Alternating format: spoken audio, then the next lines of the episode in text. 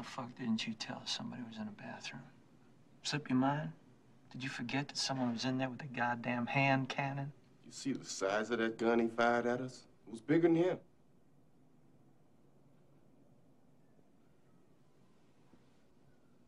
We should be fucking dead, man. I know we was lucky. No, no, no, no. That shit wasn't luck. Yeah, maybe. This was divine intervention. You know what divine intervention is?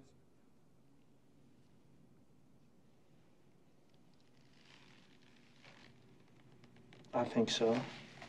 That means that God came down from heaven and stopped the bullets? That's right. That's exactly what it means. God came down from heaven and stopped these motherfucking bullets.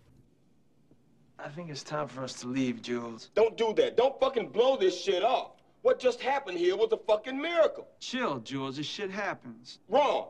Wrong. This shit doesn't just happen. Do you want to continue this theological discussion in a car or in a jailhouse with the cops? We should be fucking dead, my friend. What happened here was a miracle, and I want you to fucking acknowledge it. All right, it was a miracle. Can we go now?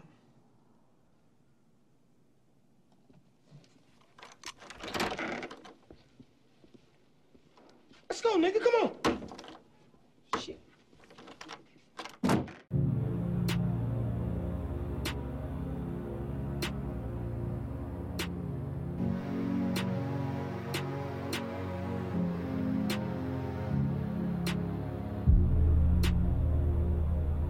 Welcome to Dog Food TV.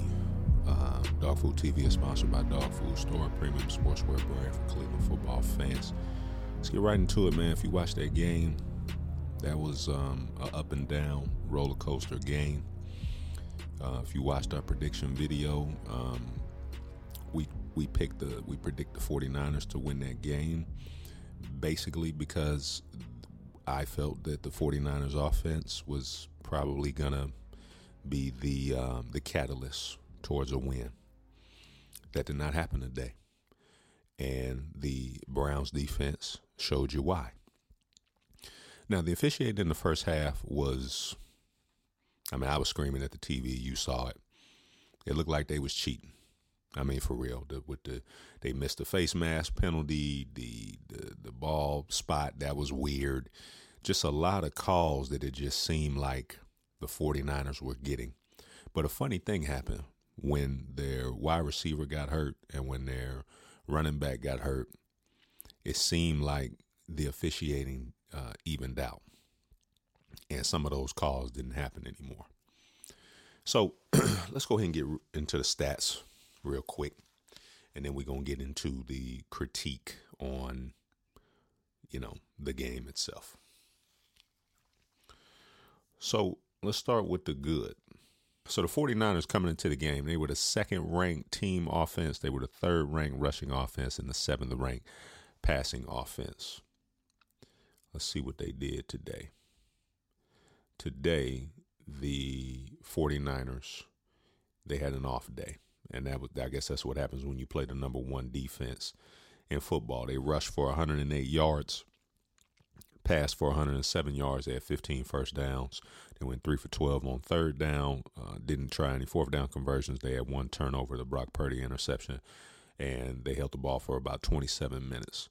The Browns outrushed the 49ers. They rushed for 160. They outpassed the 49ers with a third string quarterback in his first start uh, since last season. They passed for 174 yards, 18 first downs, three for 13 on third down, one for one on fourth down conversions, uh, two turnovers, two interceptions, and then you had 33 minutes time of possession. Let's look at the quarterback comparison real quick. Brock Purdy passed 12 of 2,725 yards, one touchdown, one interception, passer rating of 55.3, QBR 40.1. Um, PJ Walker went 18 of 34, 192 yards, two interceptions, passer rating of 45.2, QBR of 24.1. And if we look at the running backs, Christian McCaffrey left the game with an oblique injury, they said, but he, he ran for 11 carries, 43 yards, 3.9 yards per carry. Uh, Jerome Ford went 17 carries, 84 yards with a 4.9 yard per carry average. Uh, Kareem Hunt added 12 carries for 47 yards. He had a 3.9 average with a touchdown. And uh, Christian McCaffrey, he had three receptions for uh, nine yards and a touchdown. Longest one went for 13 yards. So if you looked at the stats and you didn't watch this game, you would think, okay, the Cleveland Browns defense outplayed the 49ers. Um, the Cleveland Browns offense outplayed the 49ers. And I know people are going to say, well, McCaffrey left and Deebo Samuel left. And not trying to hear that. Sean Watson didn't play, Nick Chubb didn't play, Bitonio didn't play. So not not really trying to hear that. Injuries are part of it. They just lost. Now, here's the here's the weird thing about this game.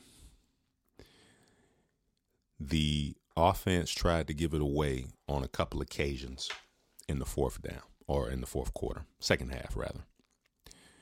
When they were up 13 to 10 and PJ Walker tried to throw the back shoulder to Amari Cooper and that got picked off and that got returned to like the 10 yard line or the 8 yard line and they gave the 49ers offense a short field.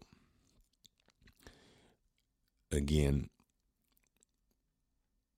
to me, that was poor situational play calling because your defense is playing lights out. The last thing you need right there is a is a interception, giving them a short field. And you know, with a third string quarterback, that's just not a high per- percentage throw. I know I know Cooper was making some contested catches, but at that point, your running game was doing well. I just don't understand the play calling. And then obviously, the 49ers they they scored a touchdown off that.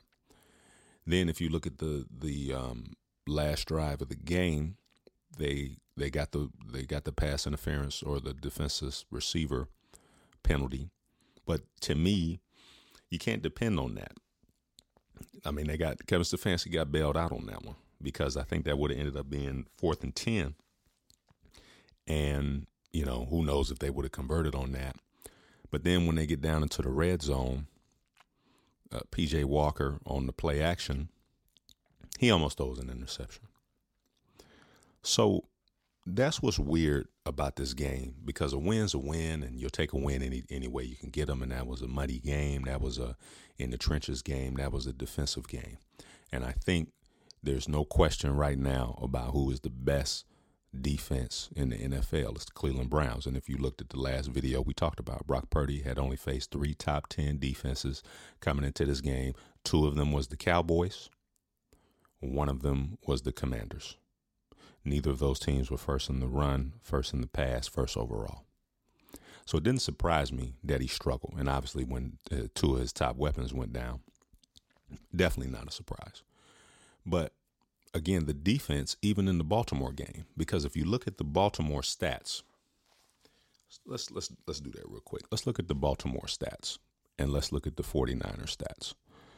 So when the Browns played the Ravens, the Ravens had 131 rush yards, 165 pass yards, 16 first downs. They went 4 of 12 on third down, 1 for 1 on fourth down. They had one turnover and they had a time of possession of 29 minutes and 50 seconds, almost almost a half hour.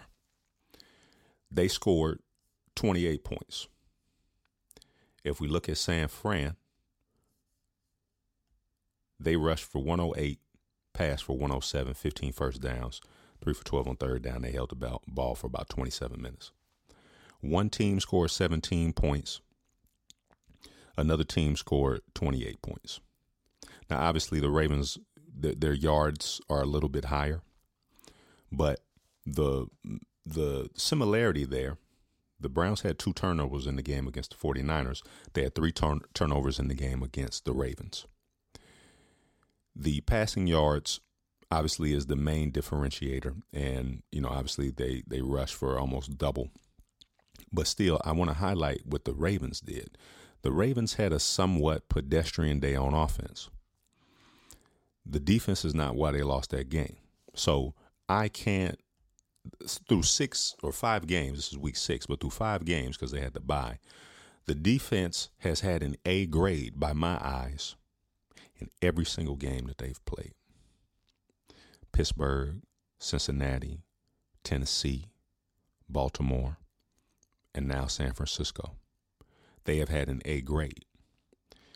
Here's the question I pose to you Can we really criticize the offense when in this game, the number two offense statistically, but many would probably say this is the best offense in football? The Browns outrushed them. The Browns outpassed them. The Browns held them to 17 points. I'm sure they were averaging much more coming into the game. Can you criticize the offense? That that was that was the big question mark when I was pondering on what to talk about for this particular video. Because the offense this is the second best game that the offense has played aside from the Tennessee game.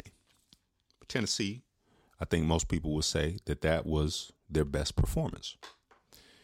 This game was not a good performance from the offense, but I would give them a C. You know, obviously, if they lost this game with another interception, it probably would have dropped down to a D, if not an F. But that that's the that's the question because the play calling was better. The situational play calling was still kind of a head scratcher, still a lot more empty formations. But what I think, what I'm seeing in week five, or week six rather, the fifth game, is that in the chess in the chess match that is football, when the Browns dial up the big shot play or the misdirection play that's intended to get some yards and get the defense guessing, it's almost like the defense has the right play call, almost like they know that it's coming. Because even in the Steelers game, they ran well. We know that the offense had some untimely turnovers, and that's why they lost that game. We know that the passing game against the Ravens, they, they were just having a hard time moving the ball through the air. They were able to move the ball on the ground somewhat, but they couldn't really get the pass game going.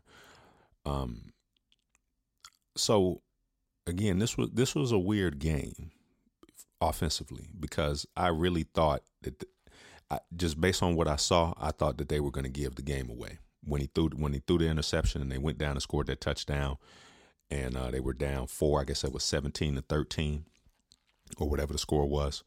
Um, after the interception, where they returned it to the eight, I really didn't. I was like, here, here we go again.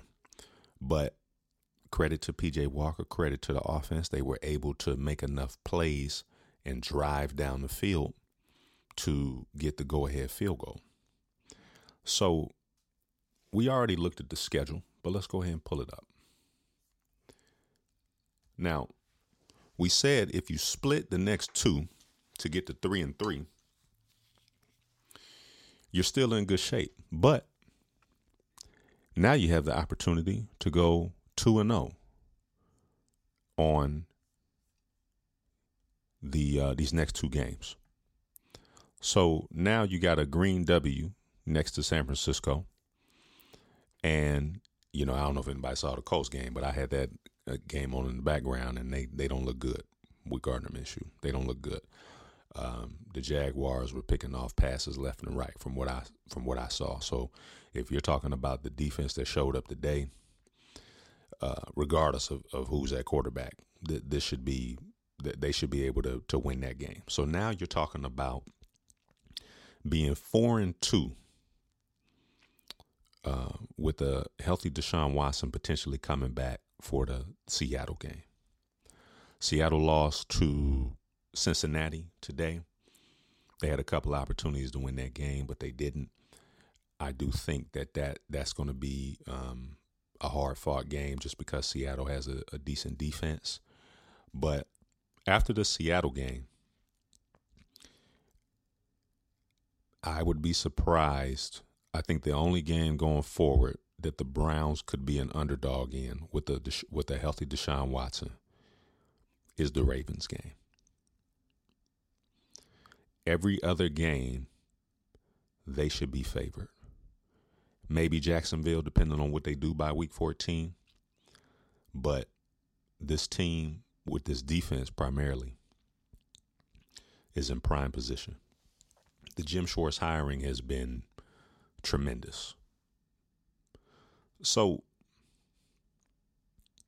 I don't know what to expect from the offense going forward. I don't know what to expect from the offense when they get back because I do think if Nick Chubb played this game, the, the this game would have been a lot more. The offense would have been a little bit more in control, but they still rushed for what a hundred and what did they rush for? They still rushed for 160 yards without Nick Chubb. That probably would have been closer to 200 with a Nick Chubb. But I, I, I just can't imagine. I can't imagine the defense playing any better than, than they've played. The offense is going to have to figure out a way to get the explosives going. Because they're they're consistent. When you watch the game they don't look consistent.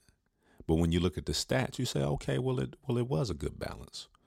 So that that's what that's what I'm a little bit concerned about going forward. But given this schedule you got the opportunity to get the kinks worked out because you don't have outside of the what is that the Ravens. I think that's the only other top ten defense, and we'll and we'll look at the rankings when they come out um, Tuesday. But the Ravens might be the only top ten defense that you have. Maybe the Jets. The Jets might still be in the top ten, and I don't know if the Jaguars will get there. But compared to the the Bengals schedule, yeah, I think the I think the Browns have probably one of the easier schedules left uh, in the AFC North. So great win. You know, very you know any given Sunday, like they say.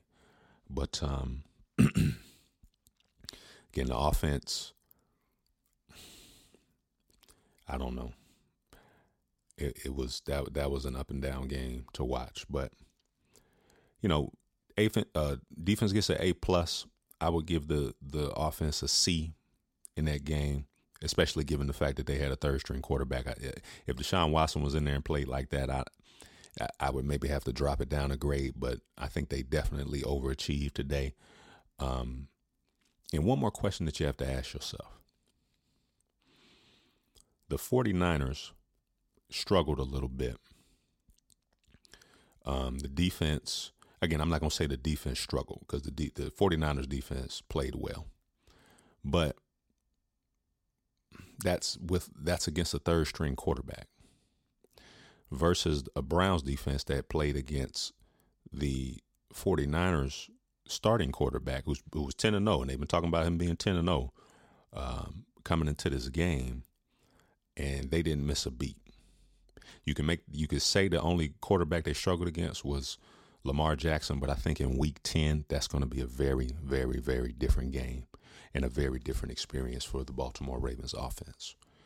Um, because hopefully you have all of your horses ready for that game. And really, that's where the health needs to be the primary concern. Because I think even if Watson needs to rest and needs until week 10, the only game, so now if we look at the three, a three game stretch of the Indianapolis Colts, the Seattle Seahawks, and the Arizona Cardinals if you can go two and one during that in the in the event that you got to ride with PJ Walker for the next three games, you're in great shape. And you have a healthy Deshaun Watson coming back, ready to get revenge on these next two AFC North opponents in week ten and week eleven.